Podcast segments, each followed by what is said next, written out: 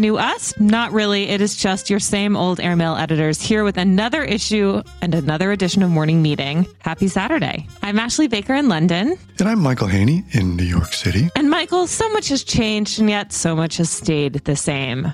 What are your New Year's resolutions? I need to know. Oh boy, I don't like to get into resolutions. I just want to think about everything that's going to happen. I admire you because you're always such a planner and you get things done. You make your list. I watch you move through the day, checking things off. So give me some inspiration. Tick, tick, tick. Well, I made two resolutions this year and they're easy to remember because they're only one word each. Protein, as in eat more of it, and books, as in read more of them. So protein and books. If I just think of those two things, I hope that my quality of life will improve. You can always eat a book because it's paper. It must be some protein. It's got fiber in it. I'm sure there's some sort of a condition for people who eat paper. That is not what we're here to talk about today, Michael. Well, we've got a lively show for you today. We've got Howard Blum, who will join us to discuss his insights into the recent capture of Brian Kohberger, the suspect in the gruesome murder of four University of Idaho students that has riveted the country for the past couple months.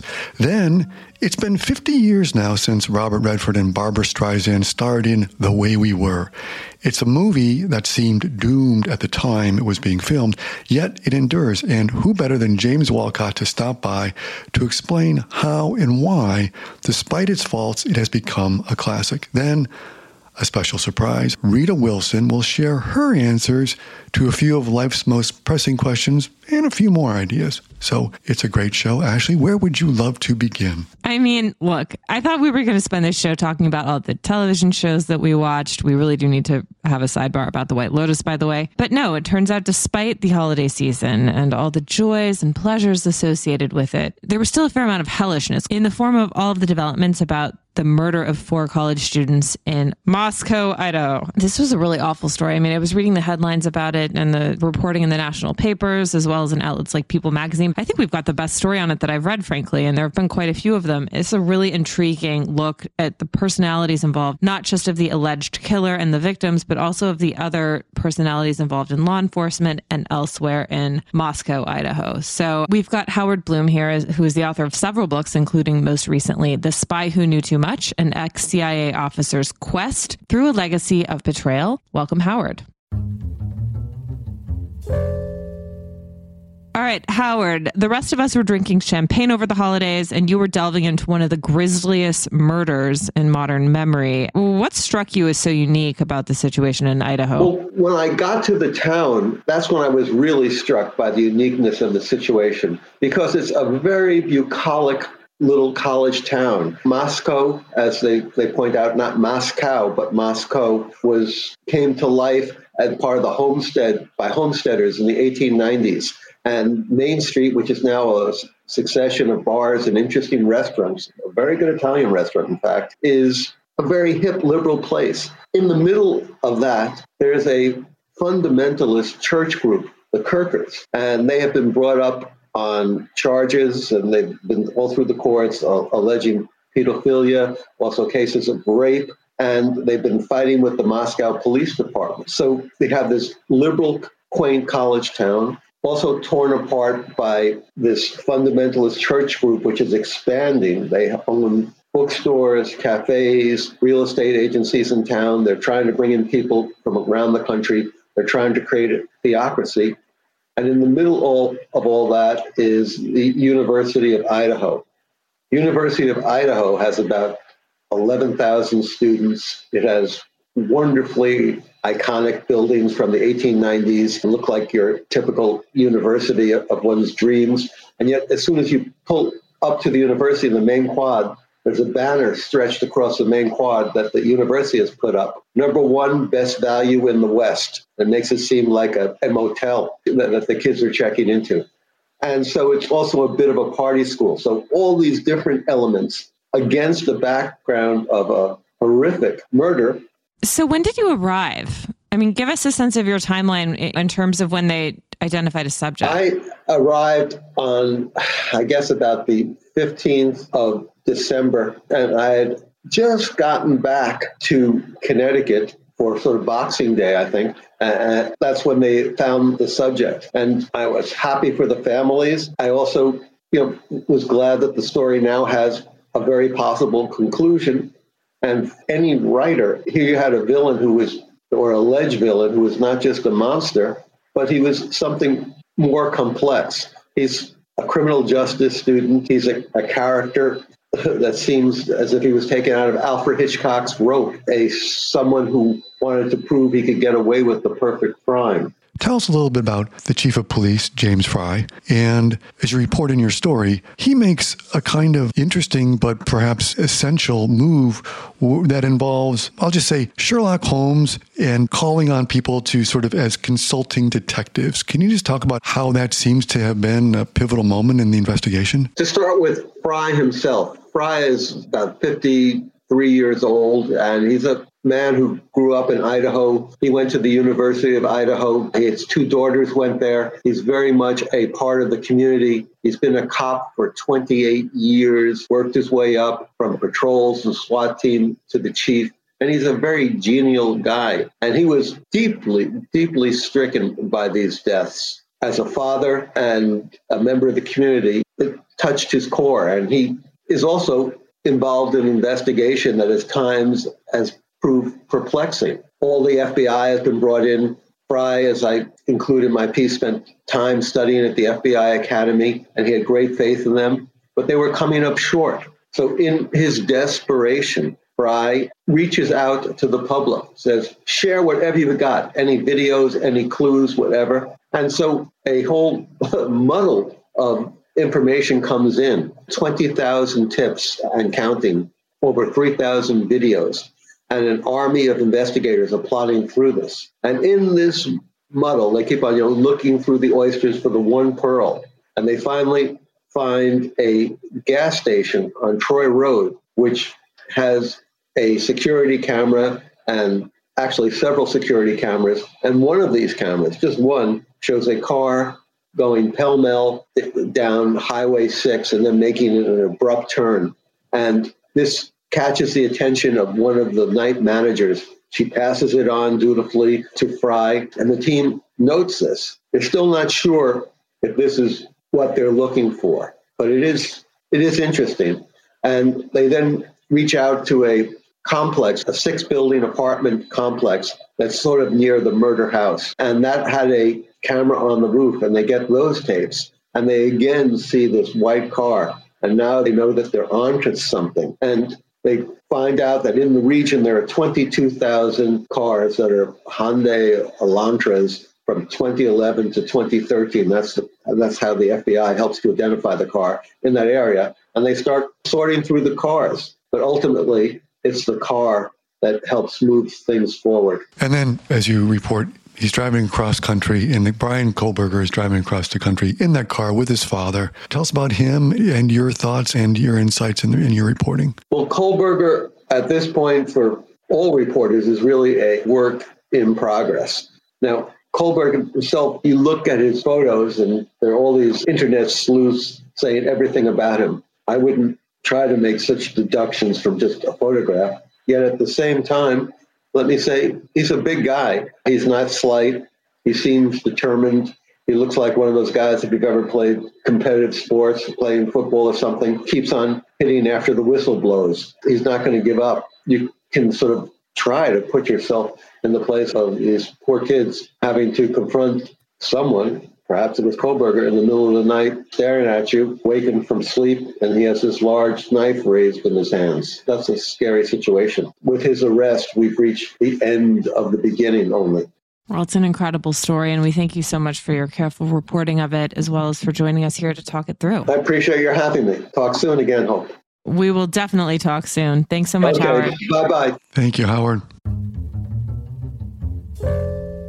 180 degrees on the other side of life. If you are looking for something to take your mind and transport you into a different time and a different place and make you just sort of forget everything, what better than a film that came out 50 years ago this year? It's The Way We Were. There's a new book out by Tom Santopietro called The Way We Were, The Making of a Romantic Classic. Jim Wolcott is here to talk about it, right, Ashley? I mean, if this is not an airmail story, then I don't know what is. I have to tell you, I love Robert Redford in this film. He is at his peak. He is so sexy. It is not my favorite romantic comedy of all time, but I'm sure James Wolcott is going to make a great case for why it should be. Mr. Wolcott is a cultural critic, an editor at large for Airmail, a columnist for Airmail, and one of the best writers of his time. And we love talking to him about all sorts of things, especially 50 year old movies. Welcome, Jim. Okay, Jim, we're here to talk about one of the classic American films of our time. What do you have for us? Well, where do you want to begin?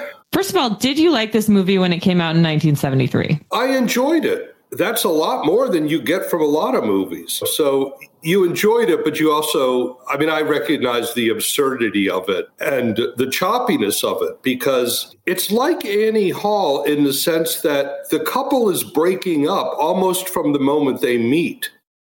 So you know they're not really perfect for each other, meant for each other. That is in a way is more interesting than the traditional Hollywood romance where oh, we were always meant to be together and something drew us apart, but now we're again together again forever. So I did enjoy it. And there was the star power. Redford and Streisand was a very inspired pairing. So, Jim, it's an inspired pairing on paper, seems to be something that's going to work out. But as you note in your review of the book this week, it had its own complications, right? Test screenings were not positive. They had to do a lot of work in the editing room. Where's some of the hurdles that Sidney Pollock, the director, faced, and how did he correct to come out up with this film that still endures? Well, the script was by Arthur Laurents, and he drew heavily on his own personal experiences because Arthur Laurents had worked in radio. He had also been a, a victim of the blacklist, and he wanted to explore all of that much more. And what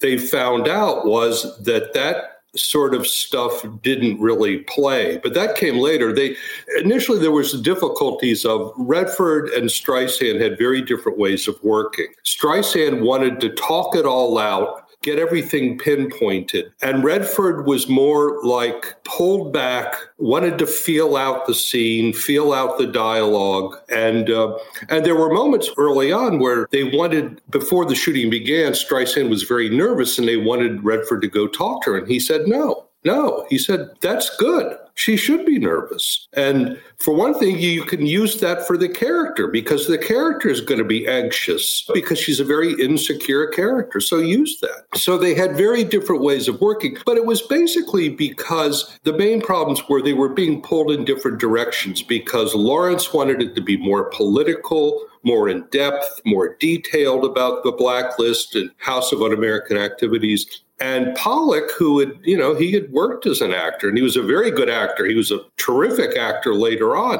He knew that it had to work on the level of human chemistry. And so, and then they brought more and more writers. The book says that there were like 10 or 11 writers brought in who worked on different things, including uh, Francis Coppola. I mean, just a lot of people. And so who knows what's sprinkled in the final script, who belonged to whom. But Jim, as you know, Santopietro identifies three elements that tipped this film from forgettable disaster to something that's become almost like a Casablanca for a certain generation, right? Mm-hmm. Well, the first one is the song, because the song just brings you into the movie right away. And one of the things you learn from the book is that it was Streisand who changed the opening word of the song. The lyric originally was daydreams blah blah blah you know misty watercolored memories. And she turned daydreams into memories. And they worried like oh but is the repetition of memories? And that's why they wanted to avoid it. It's like no that strengthens it. That strengthens the sense of the pull back into the past. And of course she knocked this song out of it i mean streisand when that voice starts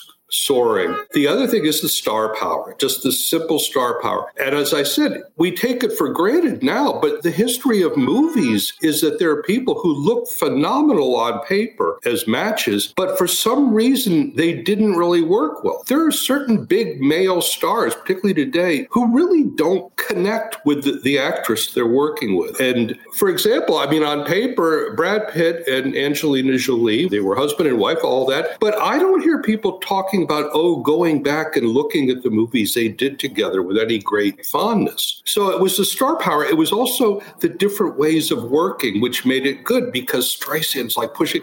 But when when Redford delivers, his character delivers something declarative, it's very powerful. When she says to him, Are you still a nice Gentile boy? And he says, I never was. I never was in the screening room where they have a fight. I, that you know, that's strong. And the red thing about Redford is you'd never catch him overacting. And the third thing is the ending, because the ending is a very light landing. I don't want to go into details because some people haven't seen it, but it's very bittersweet. It's got a light touch they have both moved on and they've made it clear they've moved on. And so it's something that they used it in Sex in the City. Carrie Bradshaw, you know, would use that hand gesture to brush away Big's hair, that kind of thing. And it was really perfect. A more conventional ending, I think, would have ruined the movie. Jim, you could look at Robert Redford one way, right? Like, which is this heartthrobby mm. hunk, this male protagonist, this sex symbol, if you will. But he managed to pivot his career into something quite serious, right? Like he's a very accomplished director as well as an actor and a producer and all mm-hmm. of these things. How do you think this movie helped or hurt him in that quest? One of the things was it gave him, it probably gave him a certain confidence because everyone told him and everyone said, in effect,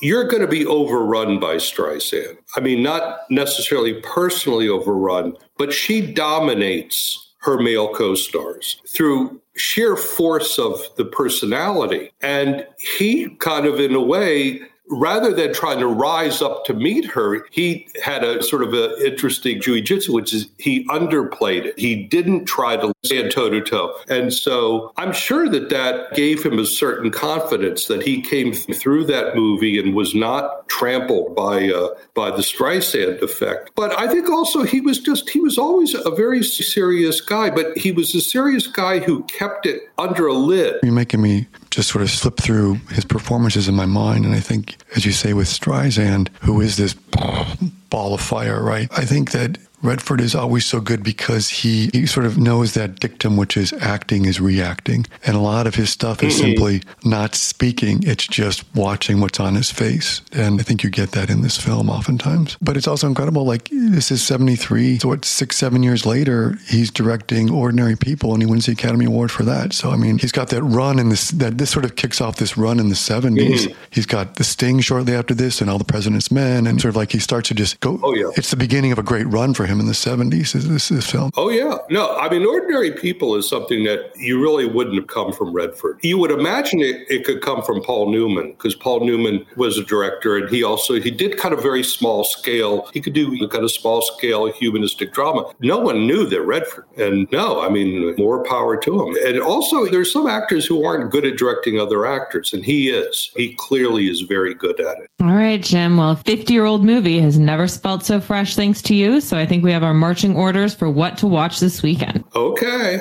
Jim, I just want to say it's the laughter we will remember. Whenever we remember. I think that's true of everyone in airmail. It is the laughter we will remember. Thank you, Jim. Can't wait to talk to you about something else very soon. Okay. Thanks, Jim. Happy January. You too.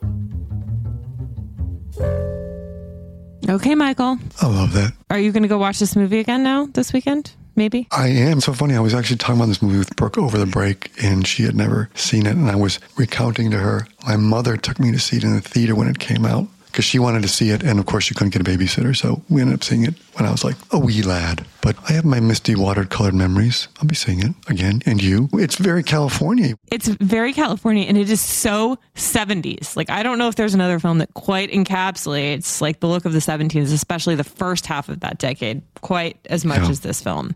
Robert Redford and them walking on the beach. He's got the big California belted sweater. Good style moments. It's all there. Into it. Speaking of California, Ashley, and people who embody all that is great about it, you've got a special guest this week, right? Okay. One of my favorite actresses of all time has now become one of my favorite singers of all time, the one and only Rita Wilson. She has been performing on screen and on stage since the 1970s. She's a singer, songwriter, actress, and producer. Frankly, she does it all. And she has a new album out called Duets there's nothing not to love about Rita Wilson. I mean, honestly, what doesn't she do? Come on podcasts all that often. So, luckily for us, we've got Rita Wilson here to talk about her new album, which is called Rita Wilson Now and Forever Duets On it, she sings with Keith Urban. She sings with Willie Nelson, Leslie Odom Jr., Tim McGraw, Elvis Costello, Jackson Browne. I mean, it's got it all. And she is here. Welcome to the show. Thank you. It's so good to be here. Rita, this album's crazy for a lot of reasons. First and foremost, your voice is incredible, but your collaborators on this, I want to know how this came together. And then how did you go about getting all these people to collaborate with you and recording all of this? Tell us about the process. I love the 70s. I love that the music from the 70s. And I was one day just thinking about how much I loved it and then was confronted with the shock fact that the 70s are now 50 years old, which to me is just mind boggling because no, how is that even possible? And then that got me thinking about the Great American Songbook, which is even older. So then I started thinking about the Great American Songbook and making a connection to why the songs from the 70s have endured and have lasted as long as they, have, much like the Great American Songbook. The Great American Songbook, so many of those songs were written for musicals, for Broadway, and they had a very specific point of view, which was many of the songs were sung from one person's point of view in the play, in the musical. And the 70s sort of was the beginning of the emergence of the singer songwriter. Up until then, we had all these amazing bands that were playing, and songwriters would write for those bands or write for those artists. But with the emergence of Carole King, Joni Mitchell, James Taylor, Stevie Nicks, Jackson Browne, now we have again singing from this first person point of view. And I thought, oh, I wonder if this is a connection that's, I have no idea if it's legit or not, but this is my own wee theory on why the 70s are still so good. You have a dream list of collaborators. One of my favorites on the album is Fire, which is a Bruce Springsteen song that you recorded with Elvis Costello. You have a relationship with Springsteen, right? Like you're a Springsteen fan, certainly. Tell us a little bit about what that song means to you. Well, I love that song. And that song has been a part of sort of my life since it came out in the late 70s. And the Pointer Sisters covered it. Bruce has been very inspiring to me in my journey as a songwriter and as a performer because one day we were having a conversation about music, about songwriting. He was really going into detail about his creative process and how he writes and approaches his songs. And I waited for a pause and then I asked him, okay, I have a question. What makes me think that I can start writing now when you've been writing all your life? And without hesitation, he said, because Reets, creativity is time independent. And when he said that, it was just like a cannon went off in my psyche because I've always believed that there's no no time frame to creativity. And him saying that was absolutely true. And it just got me thinking who's to say that oh your window was in the, your 20s or your window was in your teens and that's passed you by. And I really loved that that was something that I could actually grab onto as reassurance that I was it was okay for me to be on that path as a songwriter. Rita, you mentioned writing songs, and if I'm not mistaken, your most recent appears now on a soundtrack of a film of someone you know, apparently, right? Maybe. I have a little familiarity. A man called, is it Otto or Oto? I want to say Oto, but it's a man called. Well, that's a very good question because it's pronounced in different ways, even in the movie. right. But this is the new film with Tom Hanks, and you've written the theme song. The song is called Till You're Home. Till You're Home. And it's from the movie A Man Called Otto, starring Tom Hanks, a movie that I was lucky enough to produce. And I sing it with Sebastian Yatra, who's an incredible Latin artist. And I, my co-writer on that was is a great writer called David Hodges.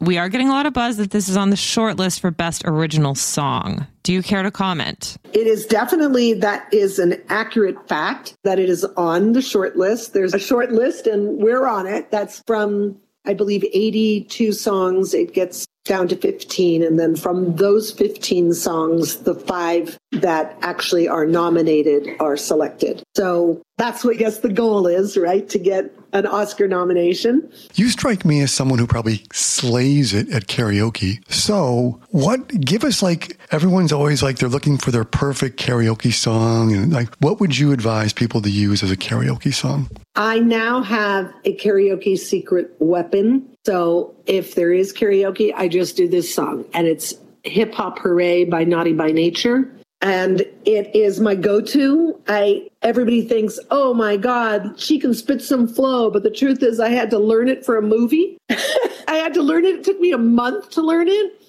but it's a very good secret weapon in the karaoke world. Just pull that out.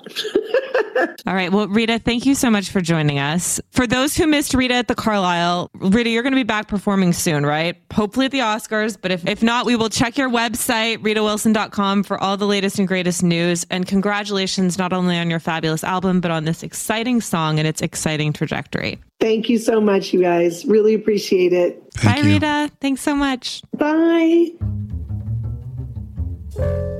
Love her. That was fun. Love her, love her, love her. Yeah, Tom Hanks, you're a lucky man. Michael, before we go off into the good weekend, I think we need to talk about the two most important shows of our time The White Lotus, season two, as well as season five of The Crown, which we have not discussed on here because we were pacing ourselves. But now is the moment. Yeah. Okay. Let's do a little recap of those shows and then we'll do some recommends. Okay. Fine. Okay. So, where do you want to start? Well, we should start with The Crown. You are our resident expert in The Crown. Was it everything you dreamed of and more? I'm here to say there were a lot of haters. Everyone I didn't like I didn't like Elizabeth. I didn't like Charles. I got to tell you, like I thought there were some obviously un Peter Morgan esque, really heavy handed metaphors, as everyone has pointed out, from the ship of state to different things. But I got to tell you, I think the Elizabeth Debicki portrayal of Diana and I think especially the episode with Charles and Diana and the breakup of their marriage and the scene of them making an omelet in her kitchen. I thought it was some of the best writing and some of the best performance in the whole run of the thing. So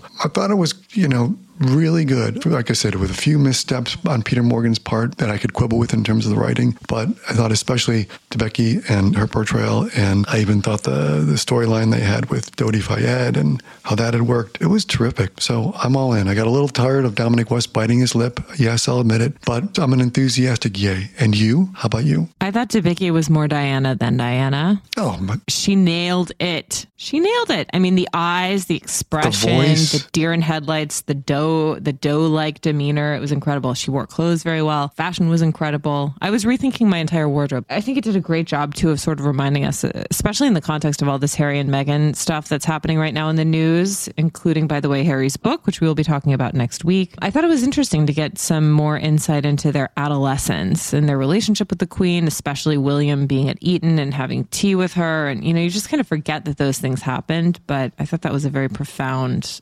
take on it. I can't wait for season six. Do we have to wait another year? It's going to be the last season. So you and I are going to have to watch it together. Episode by episode. It will likely come out in 2023, probably towards the end of the year, would be my guess. It doesn't seem like they have started filming. yeah. Okay, now we have to talk about the White Lotus for two minutes. Okay. I need to know, Michael, White Lotus, good, bad, or ugly?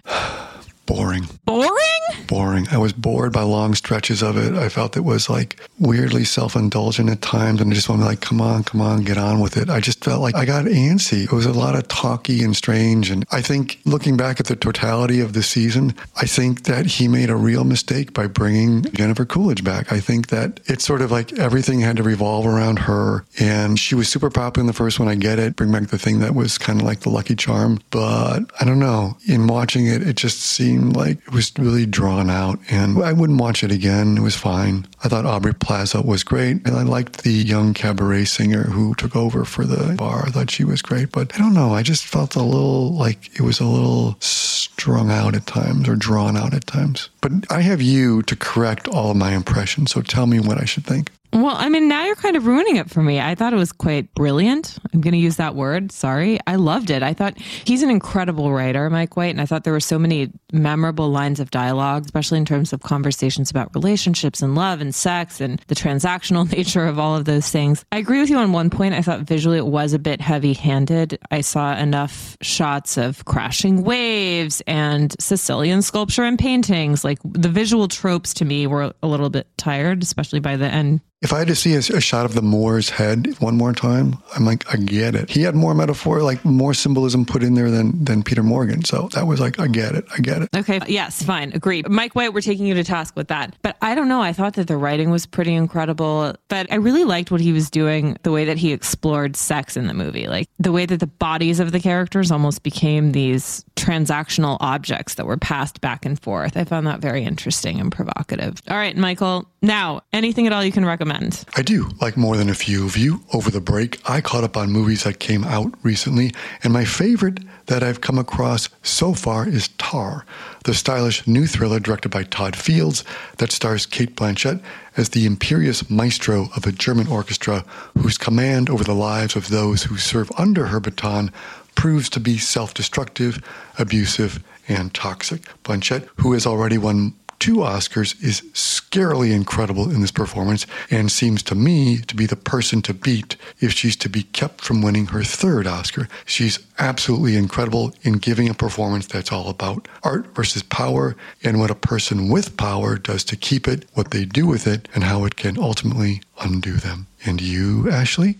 Michael, yes, I do have something to recommend. Uh, not just The White Lotus. So there's a new television show that's been out for about five years in the UK, but it just arrived on Netflix. It's called Motherland. It is a sitcom that's set in London. And it, well, let's just say it's all about the trials and tribulations of motherhood. And it is hysterical. It's about a group of mothers. And that's all I'm going to tell you about it because it is so funny and full of so many mishaps and so much comedy. It's directed by Juliet May and it was created by, well, it was co created by my favorite, Sharon Horgan. Love you, Sharon. So you know it's going to be good. It's on Netflix now. It's called Motherland. There are three seasons of it and it's highly recommended for January binge watching, especially if you are in the particular phase of life of mothering young children. Well, with that, we wish you a wonderful weekend. Michael, will you please read us out?